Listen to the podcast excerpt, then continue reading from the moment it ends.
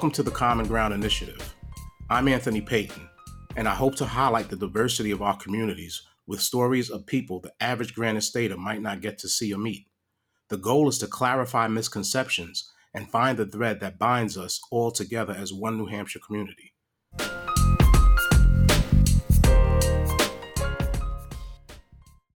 My wholehearted attempts to eat cleaner have led me on expeditions to find the best, yet ripest of fruit to help offset my cheesecake issues.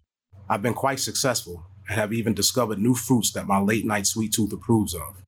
One particular day, I made my way up to the Walmart in Hooksett in hopes of finding variety and availability. Now, to contextualize this, I must add that I'm a six foot black male with dreadlocks.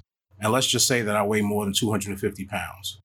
So traveling outside of the diversity of Manchester always puts me on high alert.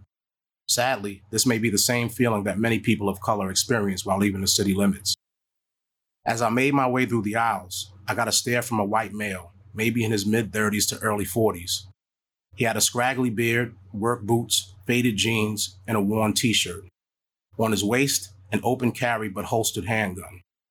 I'd made my complete assessment of him within seconds. Proud Boy member, pro white hate group, far right conservative. I just knew that in the parking lot, he likely had a 4x4 pickup truck that was plastered with inflammatory and divisive slogans, topped with at least 16 American flags. I've seen this all before. We wound up next to each other at the checkout. As he proceeded, still looking back at me, I decided my best move was to nod my head at him. It's a simple gesture of acknowledgement and respect, but still gives the cold impression that I'll stand my ground, regardless of the gun on his hip. He responded to my head nod with a hello, and then proceeded to tell me how sad he was about the recent passing of hip hop star DMX. Not only did he mention some of DMX's well known hits, but he also spoke about how he loved DMX on features just as much as his solo efforts. This guy knew what he was talking about. I was impressed and a bit humbled. Could I have overreacted with anger by him assuming that every black guy loves hip hop? Could I have countered with a sarcastic response that shows my own music diversity? Of course I could have. But that doesn't bridge the gap between guys who look like us. This is why I'm doing this series. We all have fears and biases. We all, at times, have bought into typical media narratives. The narratives that will have you believe that a white guy with an American flag is racist, or that a person of color who kneels for the flag automatically hates this country. I want to take us on a journey that gets us beyond that narrative to see a different side of our neighbors. There are people of color in this state who are doing amazing things for the benefit of our communities. I want to highlight them.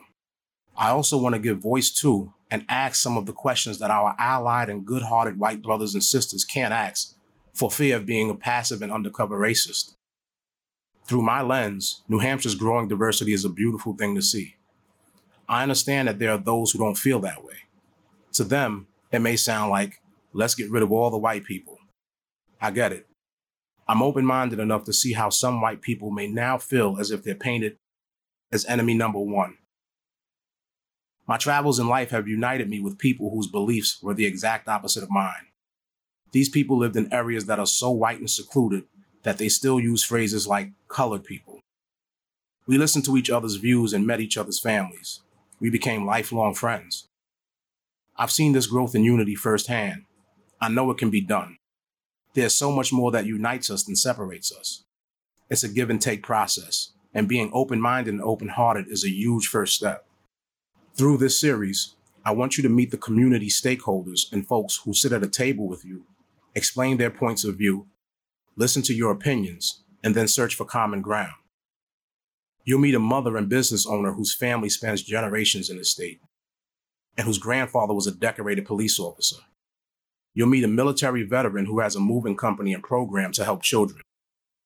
An associate college professor who is looking to implement college courses into the prisons which has been shown to reduce the recidivism rates of those who are being released back into society. A political candidate who holds biweekly community engagement sessions in local parks. These are just a few of the people and stories that I intend to highlight. As I was loading my bags into my truck, I happened to notice the same guy in the parking lot. He wasn't loading his bags into a 4x4 with inflammatory slogans. He didn't have 16 American flags plastered all over it either. This man drove a nice sedan. And helping him load the bags inside was a black woman that was clearly his significant other. Again, I was impressed and humbled. We should all have that feeling from time to time. True growth and understanding comes with a bit of discomfort, and it's a journey that we can all partake in together.